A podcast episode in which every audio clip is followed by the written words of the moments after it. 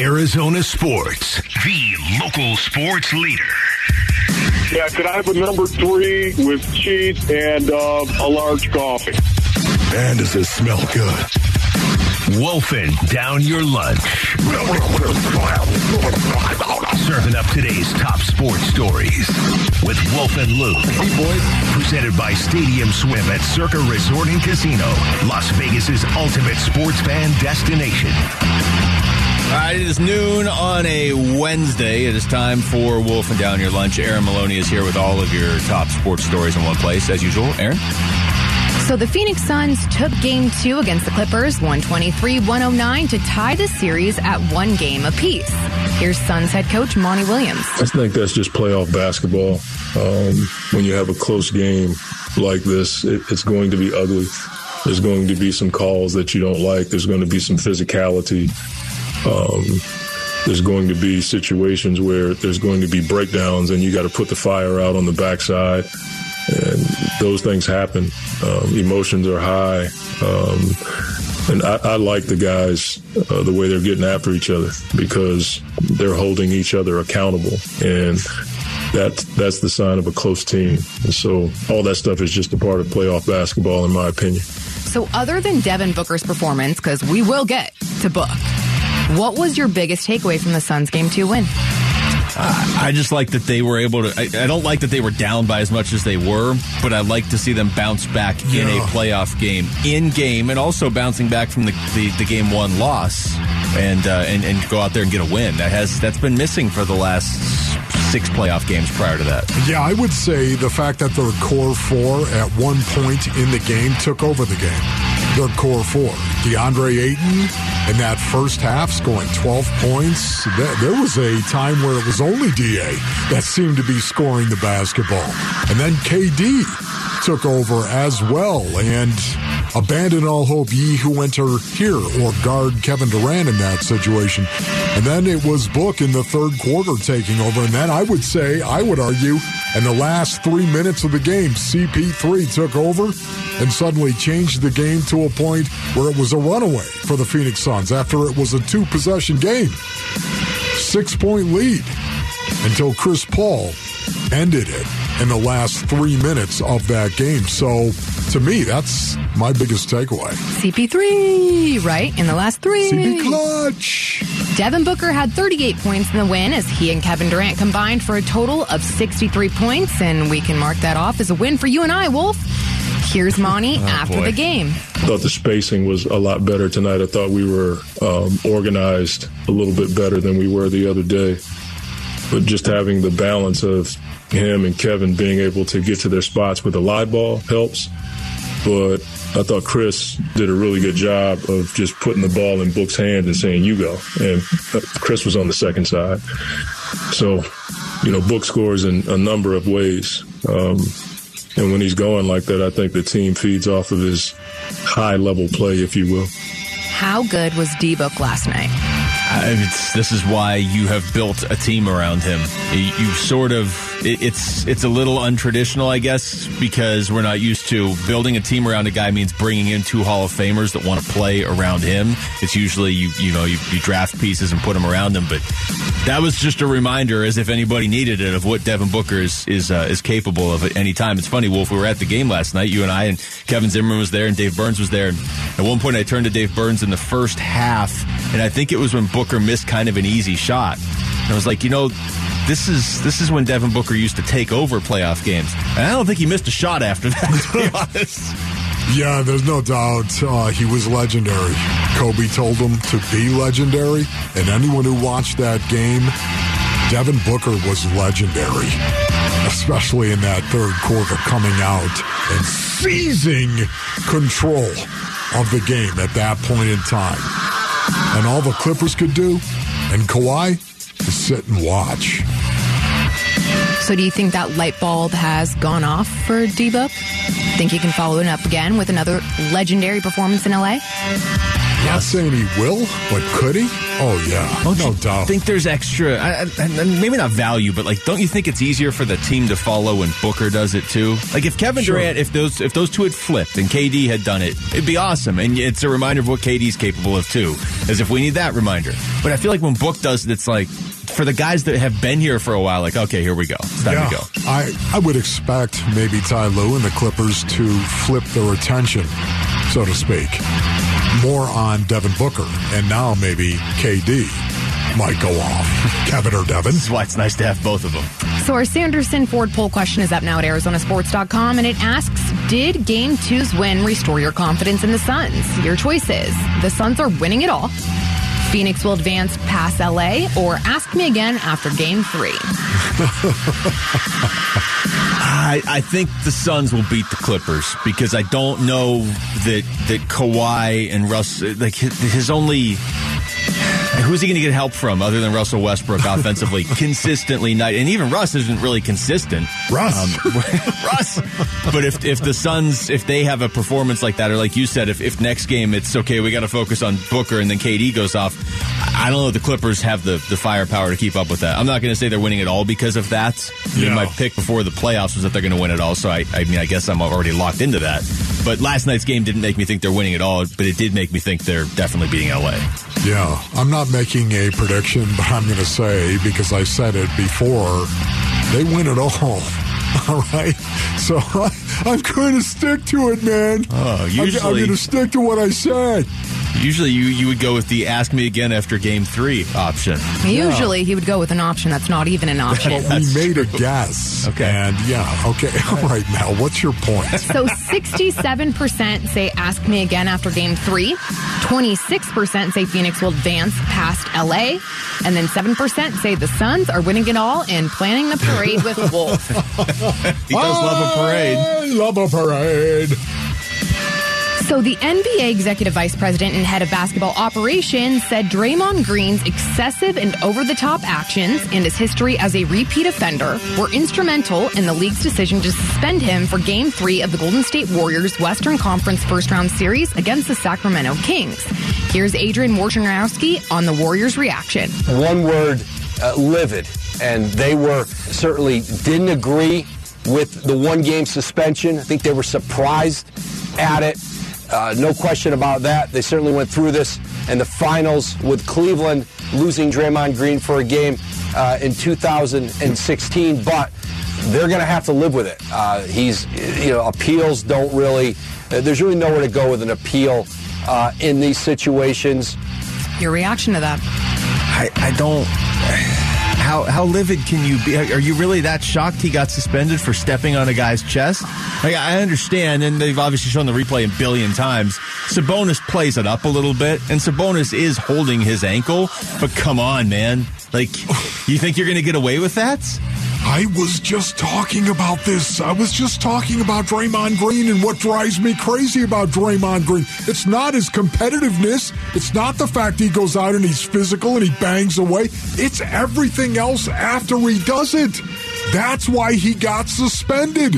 If you listen, if you read between the lines of what the league said, his history of acting like this, it was not what he did as much as it was how he acted after he did it.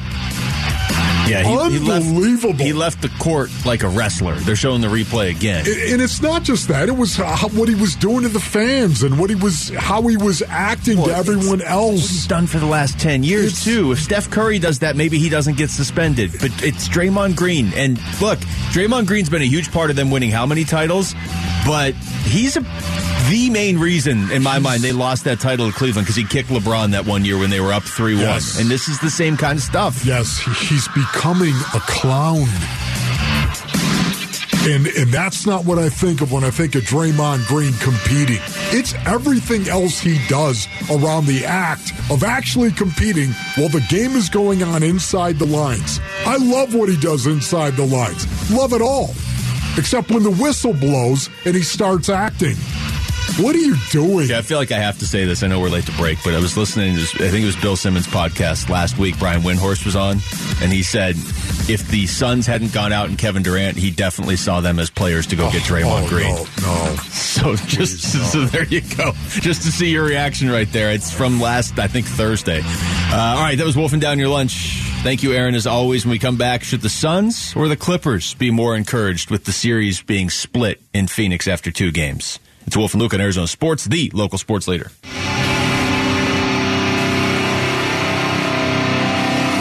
Fight. Arizona Sports. The home of Phoenix Suns basketball. Suns playoff coverage presented by Michelob Ultra. Wolf and Luke talk Suns Clippers. Now. Well, certainly today, if you're a Suns fan, you feel good about what happened last night, right? Get the win. You feel good. Um, yeah. If you told me the Suns are going to split at home, I'd prefer they won the second game because I, I, still have the sense with this team, and maybe this is just my misperception or whatever. I guess we'll find out that they're going to only get better as these playoffs go, and the, the challenge is going to be how long can they stick around early, right? Can they hang around long enough to kind of find who they are? So anytime they have a win, like last night, I at least in my mind, there's an option that that might have been a big turning point for this team. Whereas if they won the first game and lost the second game, it's like all right, whatever. Uh, but if you're the Clippers, I get it. You're happy. You went on the road and you got the split. Here's Ty Lue yesterday. Um, I feel good. I feel good where we're at. You know, and um, you know our guys are going to keep competing and gonna keep scrapping. You know, and you know we think we can win this series, and so that's the biggest thing. You know, 100 percent of the battle is believing, and we believe we can do it.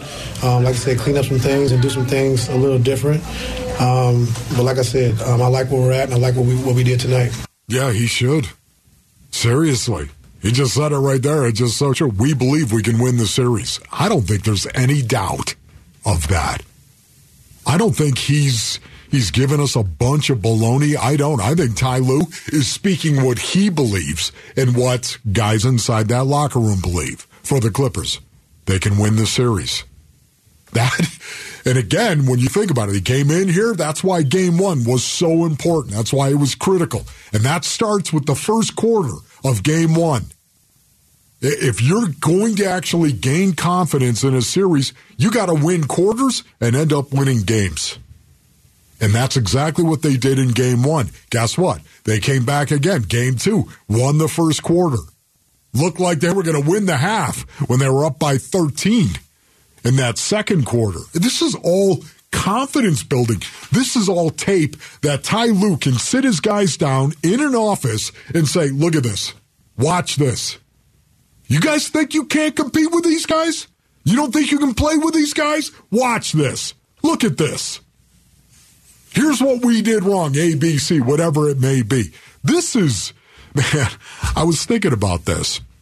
We're all encouraged, of course, because we think the Phoenix Suns are going to win the series. But that, but that felt like relief last night. The Suns winning was like, yes. okay, good. Like this is yes. not, it's not going to get weird. Yes, we we're encouraged, but the Clippers. If you were going to ask me who's more encouraged today, I'll tell you it's the Clippers. You think it's the Clippers? Yes. Here, here's they more. came in here, got the split. Here's Kawhi. I'm in a good place. Uh, you know, we we split uh, on the road, so we gotta go back home and try to protect our home floor. Oh, he's starting to sound like Bill Belichick in a press conference. Right oh yeah, Ka- Kawhi just makes me nervous. He just he just makes me nervous. The guy doesn't talk much, and he can put 38 on you like he did in Game One.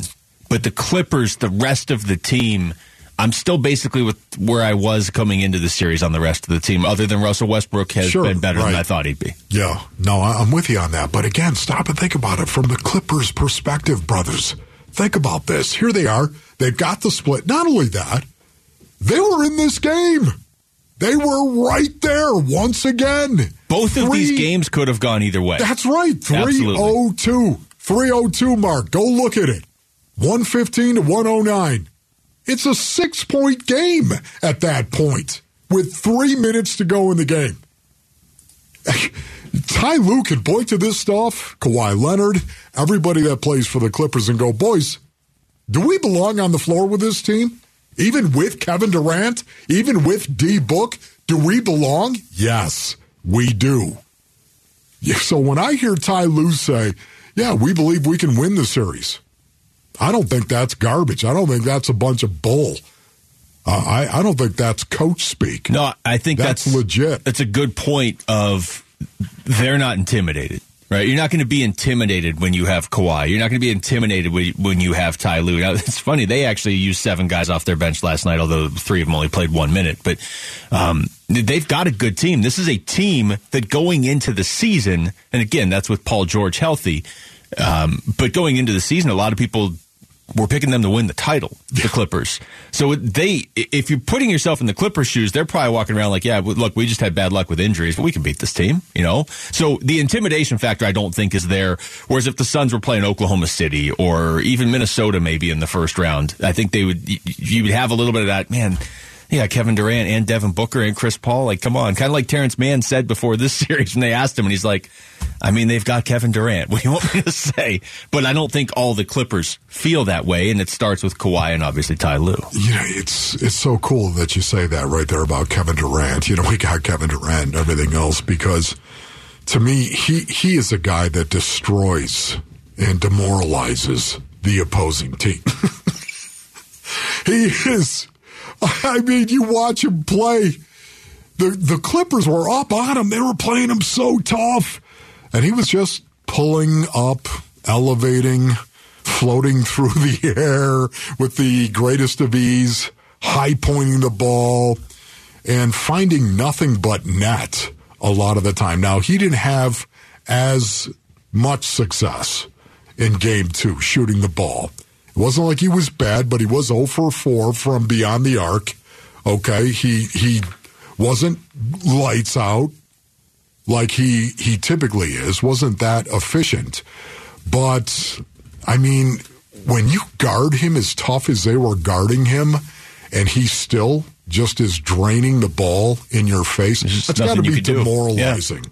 No, and I, I kind of think uh, in some ways that's symbolic of this series. They, I know they're tied at one apiece. I know it's the playoffs. Everybody controls their own destiny in the playoffs. But doesn't it kind of feel like the Suns control their own destiny in this series? Whereas if they go out there and play to their capability, at a certain point, there's there's only so much firepower on the Clippers beyond Kawhi. Where, but if you know if the Suns slip up at all, then you know you know Kawhi Kawhi is so consistently just effective that if you slip up and you have a you have a bad start in game three, or you know Chris Paul's not hitting his shots in the clutch, probably going to lose that game because yeah. Kawhi's going to set that bar, and that team's going to set that bar at a certain level where the Suns can clear it if they play to their potential. And I don't think there's any way the Clippers can really do anything about it. It's almost it's almost like trying to block a KD shot, right? right. But uh, you know if the Suns aren't going to clear that bar, then I just think the Clippers kind of are where they are, and it's you're either going to over or you're going to beat them like the Suns did last night, or if you don't if you don't show up at, at near the top of your game, you're probably going to end up losing games. Yeah, and KD's one of those guys again that can demoralize the other team. it's some players you play against, Basinonians, they, they make you sad. Sad or mad? One of the two things right there. Well, this baseball game's making me sad and mad. Do you what? see the score right oh now? Oh my goodness, what happened? I believe oh. that was just a grand slam. I don't know who hit it, but it is now fourteen to four, St. Louis. Oh. Okay. Yeah. Well, anyway. speaking of that, I was I was talking about Kevin Durant Good, and yes, how much better how much better he is than so many guys that are playing against him. I I remember what it was like to play against Lawrence Taylor. I use him all the time. Uh, Mike Singletary can I tell you, Mike Singletary wasn't a big guy. He was just better than you. He was just going to beat your face into the ground, okay? Mike Singletary, Sing Sing, is what we called him. One of the toughest individuals I've ever gone up against. But Lawrence Taylor was a guy that was abandon all hope, ye who enter here.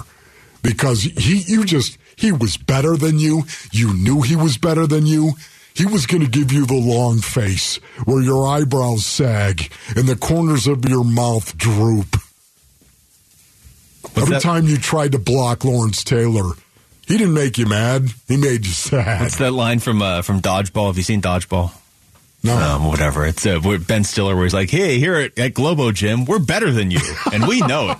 They're just, and that's the way it was. And then I, I was thinking that watching KD even though Book, you know, scored 38 and was much more efficient, uh, KD, just watching him, some of these mid-range game where these guys are trying to get up in his grill, it's just demoralizing. We're better than you, and we know it. I don't know. It is. I don't know how you had that ready that quickly. But There it you did. is. That's fantastic. Uh, all right, text us your thoughts to the FanDuel text line at 620, 620 right now. When we come back, did Devin Booker just save the series with that performance last night? It's Wolf and Luke on Arizona Sports, the local sports leader. Arizona Sports. The home of Phoenix Suns basketball. Suns playoff coverage presented by Michelob Ultra. Wolf and Luke talk Suns Clippers. Now.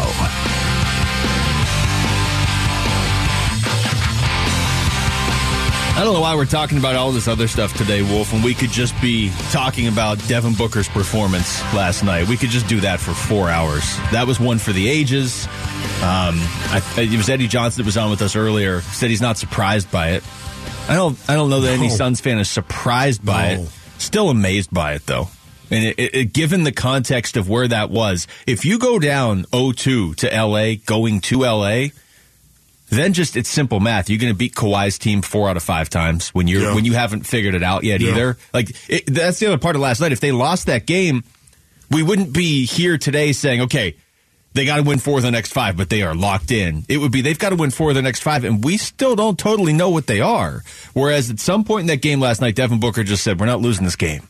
And uh, that's what it's all about to me. We're just we're not losing this game, and it wasn't just he said that and got frustrated. He said that and then won the game. Yeah, I talked a little bit about this the last time we were talking about Devin Booker specifically, but he was aggressive. He came out and he was looking for his shot. I thought in that first quarter, he was three of five, as a matter of fact, in that first quarter. The only one who attempted more shots was Kevin Durant. KD actually was two of six. Okay, but KD came out and he was aggressive as well, looking for his shot. And don't tell me that was coincidence. No. okay, that was not coincidence. If we were all saying it after game one, you know they already Yes. knew it during game one, probably that they had to fix it for game two. yeah, so I thought he was aggressive coming out, but it wasn't like he was lighting it up. I, I mean, he had eight points. It's pretty mundane for Devin Booker. Eight points in that first quarter. I think he had 13 at the half. Mm-hmm. 13 is what he had. But you could tell at half. halftime, like, you- here we go. because of that last shot Yeah. that he hit, too. Yeah. Oh, he hit that three to tie it up, 59 59. And you just, that was setting the table for something legendary to happen in that third quarter. And that's exactly what we saw. That, that's this series and why I think a lot of people outside these two cities, like we were talking to Brian Windhorst yesterday, he's like, I love this series, right? I know you guys just want to see the Suns win, but this Kawhi and KD matching up finally after all these years, you've got three players in this series that at any point could just go off. And Kawhi had 38 in the first game. You're scoring for those three players. Kawhi's got 69 points through the first two games. Book's got 64. KD's got 52, which seems low compared to those two, but he's Yeah. averaging 26 points a game so far. Right. And, and at any point, KD could just go out there and have 44 tomorrow night. You know, I mean, and you- do it efficiently. yeah, you wouldn't even know with him. It's like KD had 44 points on uh, 18 shots somehow. But, But- that's that's what makes this series so compelling. You know, when you take that three, once again at the end of the second quarter, going into the half, the last shot, and he tied it up 59 59, it really was setting the table for what we were going to see in that third quarter. Devin Booker scoring 18 points on 7 of 8 shooting in that third quarter. And all I could think of as I was watching that going into this game, I, thought, you know, Devin, you just had this feeling that Kevin or Devin, um, Kevin has been really, really good, as we all know, and Devin hasn't been bad either, but Kevin or Devin, you just felt like somehow, some way, this was going to be Devin Booker's game. And it was. He came out in that third quarter and said, I am a superstar. And if you don't believe it, watch this. That's what superstars do. Especially when they were down by 13 in that second quarter. And he was right in the middle of getting them back and, And tying he's, that he's up. done it over and over again. That was another thing Eddie said when we had him on earlier. He's like, I don't understand why this guy has to keep proving himself to people. Now, you know, he didn't do it against Dallas in the playoffs last year. Okay, so he's not perfect, but he's done this over and over again. And it does feel like part of the national audience is like, wow, did you see Devin Booker last night? Where did that come from? Like, okay, well, he's been doing it his entire career. Uh, here's Monty Williams afterwards talking about Booker. I was planning on taking him out um, the f- first two minutes of the fourth. Then he got going, and then I said one more play, and then one more play, and he kept hitting shots. so I just let him go. Um, but when he's attacking like that, and then he was, you know, knocking down big shots from outside, it just keeps everybody off balance. And I thought the spacing was a lot better tonight. I thought we were um, organized a little bit better than we were the other day. But just having the balance of him and Kevin being able to get to their spots with a live ball helps. But I thought Chris did a really good job of just putting the ball in Book's hand and saying, you go. And uh, Chris was on the second side. So, you know, Book scores in a number of ways. Um, and when he's going like that, I think the team feeds off of his high level play, if you will. Yeah, I would agree with that. They played Booker played 45 out of 48 minutes. KD played 44, so that's 89 out of a possible 96 minutes. Oh boy! But but what are you going to do? You, you I mean, you had to win the game last night. You can't you cannot take him out. Um, but that that's going to be something to watch certainly going forward because you don't you're trying to win a title. You're not you're not just trying to win the series. Now you can't rest guys in the playoffs. But you you kind of hit on this earlier, Wolf. Now if you're the Clippers, what do you do? We Yeah. can't we can't let Booker do that to us again. Yeah. Okay. Well then Durant's going to do it to you. Yeah, you're going to do that. So you're going to pay what? A little bit more attention to Devin Booker now in some of your coverages with Devin Booker. Okay, that's great. Um, for me, I think of Ty Lue. And I think of the nefarious side of Ty Lue, as every coach might do at this point in time. Um, do you think the do you, do you think the Clippers are going to be more physical in Game Three or less physical? Well, they're certainly not going to be like, well, let's see what you can do this time. Maybe you can hit 40. You know what? We're going to get. We're going to play a finesse game. How did we both go to the same voice? I I, I don't know. I, I imitated you Yeah, in what you were doing. But quick. you get my point. Yeah. See, now all of a sudden you've got how many minutes did Buck play again? You just said 45 out of 45. 48? It was actually, I think, I think he sat two and a half minutes Okay. at one point, and that was it. So it was like Great. 45 and a half. Good, good, good. Yeah. Good. Yeah. Oh, we're going to go ahead now. We're going to lean on Devin Booker. Ain't that right, Ty Lue? You're going to lean on him, right? You're going to lean on KD right now. Well, this is not that Milwaukee series either, where like the Bucks, Giannis got hurt in Game One, and it was like, oh, well, they don't play again for another 14 days. Like they still haven't played Game Two of that series. So this this Sun series is every other night until what Game Five? I think there's a little bit. There's one extra day, but so they're playing again tomorrow, and then they're playing again on Saturday. I I don't know that the the minutes concern me right now like for this series but that might start to add up if you really do go to the third round of the playoffs or something but the other thing was Devin Booker is he never seems tired Yeah, yeah. No, I, I, I know what you're saying. unless Jrue Holiday's on. Trust me, he is after the game. I'm sure after the game he is tired. But why wouldn't you make it more difficult right now? Why wouldn't you make it more physical on these guys right now? I, I think you would. That's what the Clippers did coming into this series. And that's what they're going to do going out of this series. It's only going to get more physical, not less. about Kevin Durant after the game talking about Booker because the other part of this was, and we'll get into this in a little bit more, but you know, Devin Booker carrying the ball up the floor, going with point book in the middle of a playoff game that harkens back to four or five years ago when the Suns had no other options and they weren't winning games. But last night it was like, hey, it's kind of nice that, that Book is used to doing this from four or five years ago because it freed up Chris Paul, it sped up the pace of the game, and it really just unlocked that Clippers defense because it felt like Booker was telling the Clippers where they should be on the floor. Here's Kevin Durant's assessment of that. I feel like he's a over, uh, oversized point guard. You know, and it's like the guy that can initiate, make plays for others, quick getting to the rim, either hand. You know, so he can do pretty much everything at that point guard position. So when he got it, we played a little faster. You know, he got so many options with him shooting a three, get to the midi or, or the free throw line. So uh, you know, we got to continue to explore all of those options. Yeah, you know, they only had eight fast break points. Interesting. Only had eight. But I'll, I'll bet you if you go back and look at it, Book was at at the core. I, I of can think of, two of them at least off Yeah, the top of my head know. that, that intercepted pass basically where he dunked it early in the in the second half. That that is so big though because you don't have a change of pace from Chris Paul right now. Cam Payne's still not even playing. It's not like he's playing enough. He's not even playing. So if Devin Booker doesn't have that ability to just be the point guard, and this is the stuff that gets lost nationally, where they just like, oh, he had a big game points wise. Oh, okay, he scored. It's like, no, no, he, he he saved their entire offense because he can play like KD just said right there. He's basically an oversized point guard. Yeah. They don't have a backup point guard right now, not a traditional one. Uh, all right, register to win tickets to see the Foo Fighters October 3rd at Talking Stick Resort Amphitheater. Just head to the contest page on ArizonaSports.com for complete details and your chance to win. We come back, we will take a quick break from basketball and get to football because Ian Rapoport gave us some details on what's up with Budda Baker, and we'll get into that next. It's Wolf and Luke on Arizona Sports, the local sports leader. Wolf and Luke, Arizona Sports, the local sports leader.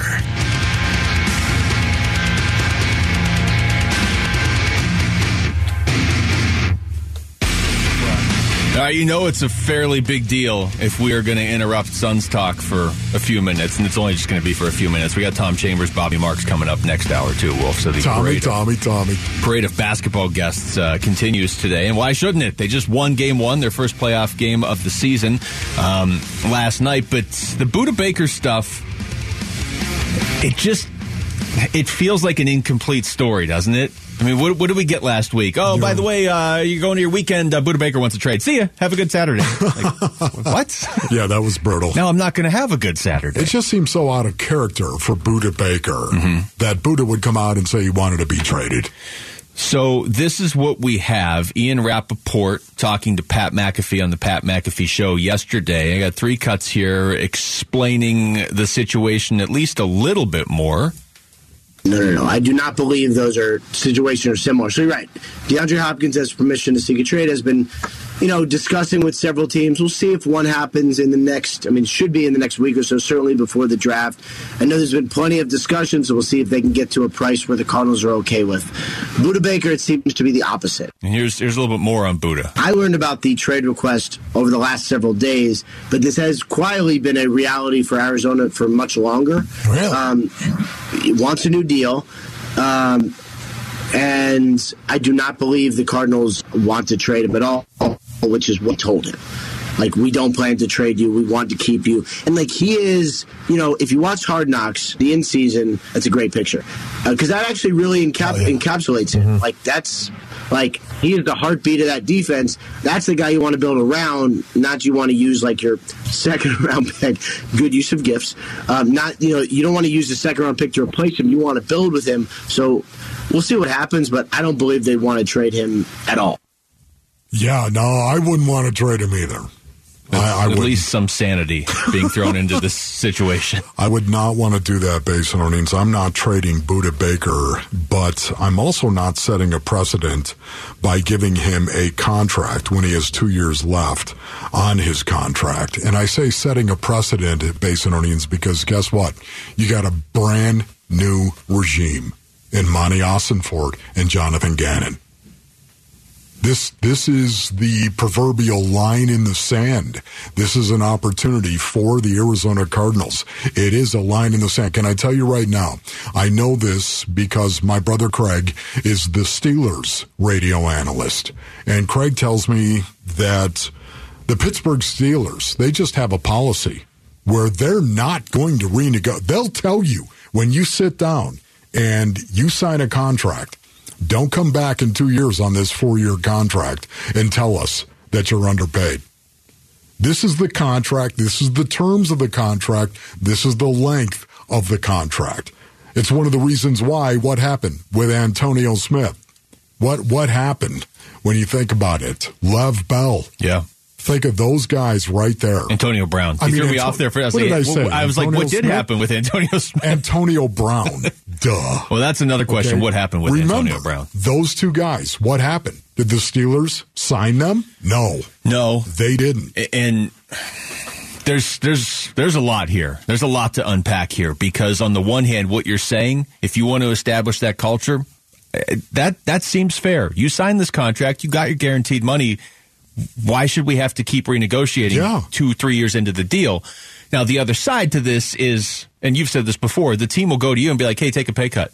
Now, That's right. it's it hasn't been Monti Ossenfort doing that, so this is a challenge for him to step in because I'm sure Budda Baker's like, "Hey, I got like eight teammates that you guys have come to in the last two years and been like, well, we need money back. Just give us some money back." So what stops you from doing that in a couple years to another one of my teammates? But if you're Monti Ossenfort you haven't done that yet. So if you're trying to build this culture, it's weird that you're trying to establish it at the expense of Budda Baker, but that's kind of where you are right now. I don't think it was intentional, obviously. Yeah, you know, here's my problem with what you're you're talking about in regard to an individual doing this. When you sign a contract, Basinonians, um, the more years that are on that contract, the more money you're going to get up front, guaranteed. That's just the way it goes.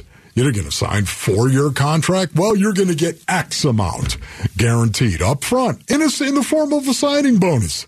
And that's that's what a lot of guys want. And it's one of the reasons why they go ahead and sign a five year con. Oh, you want to sign that five year contract? You're going to get double X up front. And you know that as a player. So why would you come back as a man and not honor your contract? Can I just tell you right now, for me personally, I love you know how much I love Budda. Oh my goodness. There's nobody I respect and love more on that team than Budda Baker. Nobody. But as a man, I'm just saying I couldn't because of how I was raised. My dad raised me where you shake a man's hand, you look him in the eye, and you give him your word. You better honor that to the ground. okay, yeah, I get it. Um, there's a lot of people out there that don't subscribe to that point of view. But for me, I I can't even imagine doing it. And I'm just saying, you've got an opportunity right now to hit the reset button and say, this is how we're going to do things here. They didn't do it with Kyler Murray. No. No. And, and but they've got a new regime and a new opportunity to do it now. It's um, it's tough. Here, here's one more cut from Ian Rapoport, and I'll follow that up. they were not giving him a new deal. You know, and I think a lot of the times for first time GMs, it's not just the actions, it's the precedent it sets. And so if Monti Ossenfort is giving, even though Budda Baker's awesome, this is just a viewpoint from Monti Ossenfort. If he's giving a star player a new deal with two years left, then he's thinking like, is every star player going to want a new deal with two years left? That is the, kind of what plays into it. Okay, so counterpoint to this. This is and it's uh, I, I I can't I can't dismiss what you or Ian Rapoport or Monti Austin Ossenfort apparently are saying, but the counterpoint to this is it's Budda Baker.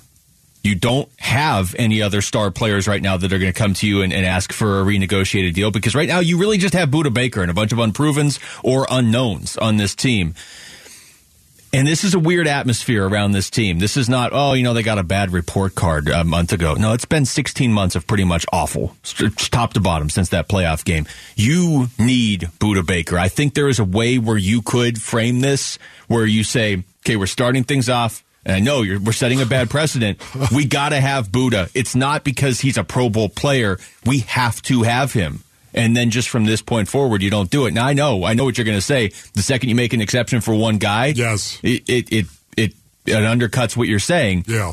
But this is the only guy you would make that exception for, and it would only be right now because if you Sure. lose him, man, I don't know what you have. Yeah, no, I, I know what you're saying, Luke. Yet at the same time, can I tell you right now that agents are laughing at you saying that? No, I know. Because th- there's no Probably in way- all oh, caps. Oh, okay, because of Budda. But agents put us in this situation. No, no, I know that. I'm just saying because oh, you did it with Budda, but you're saying now you're not going to do it with anybody. Oh, we'll see about that. But at least with Budda as a team, I could say anybody you're bringing in, well, you're not Budda. You're not Budda. You're not. This is not. Hey, this is a really. This is our third Guess wide what? Receiver. We really like some- him, There's going to be some guys that are super hyper talented. but they're not Budda. They don't play the way he plays. Well, how do you know? How do you know they're because I haven't seen a lot of Buddas. I'm just saying, there's going to be somebody who's going to come in here.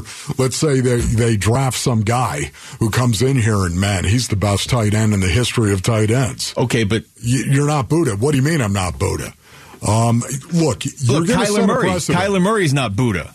Yeah. You know what I'm saying? And they Yeah, but- paid him. but Kyler Murray's again, not Budda. Not not Monti Ossenfort. But I'm saying Jonathan but, Gannon. But that's the only guy you would even put close to that level of ultra talented. If Kyler Murray's contract was up next year and he came or not, you know, but if he came in in, in, in two years, I'd be like, you're not Budda. Yeah. You don't show up the way he does every game. You've got and a Kyler's new- the only one that's close. You've got a new opportunity right now to go ahead and set a precedent. Set a precedent, period.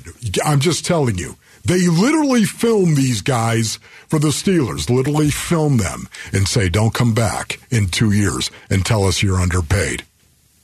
Because we're not going to do it. But they didn't do that here. Like I'd be uh, fine if they started doing that right now, but there's no video. got of- one chance to do it. Why start videoing it now when guys sign a deal? You've got, uh, that's what I'm saying. Yeah, so when Budda, got Budda. if you give Budda this new deal, film it and say, "Hey, you're not coming back to us in two years. This is how we're doing things now." But, but they have no footage of Budda Baker a couple years ago being like, "Hey, I won't come back" because nobody was filming it. Yeah, well, some agent's going to go, you gave Budda Baker the money after he still had two years left on his contract. What, what are you doing?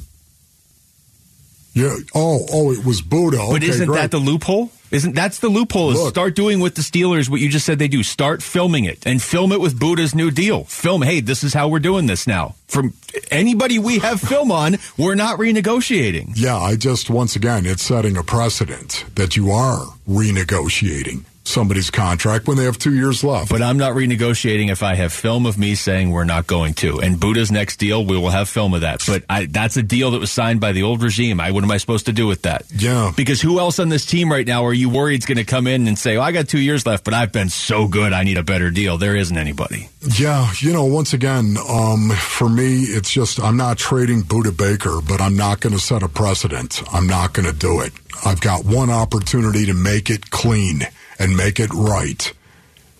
And we'll see what they do. Well, what do you think happens? I mean, I Because once again, listen, are, are you going to admit that it's a rebuild? I am. I've already done it. It's not a total rebuild. And the reason why it's not total is because you got a franchise quarterback. You got somebody to build around. But listen, you're a long way right now from being a team that's going to compete in the NFC West, let alone the NFC. So I, I, I think you need to proceed that way. And if that means, hey, listen, you're, you, you've got this opportunity to set a new foundation for this organization going forward. Yeah, I, I'm not trading Budda, but I'm not setting a precedent with two years left. Going into his last year, now we'll talk. That's what the Steelers do as well. so give him, so Budda, you go out there and play this year, and we'll talk going into your last year. Yeah. All right. Because because you're right. If you don't trade him and you don't pay him, then there's an unanswerable question of what happens next. Uh, all right, we come back back to basketball. What was the biggest factor in the Suns' win over the Clippers last night in Game Two? We'll ask Suns legend and broadcaster Tom Chambers. He will join us next. It's Wolf and Luke on Arizona Sports, the local sports leader.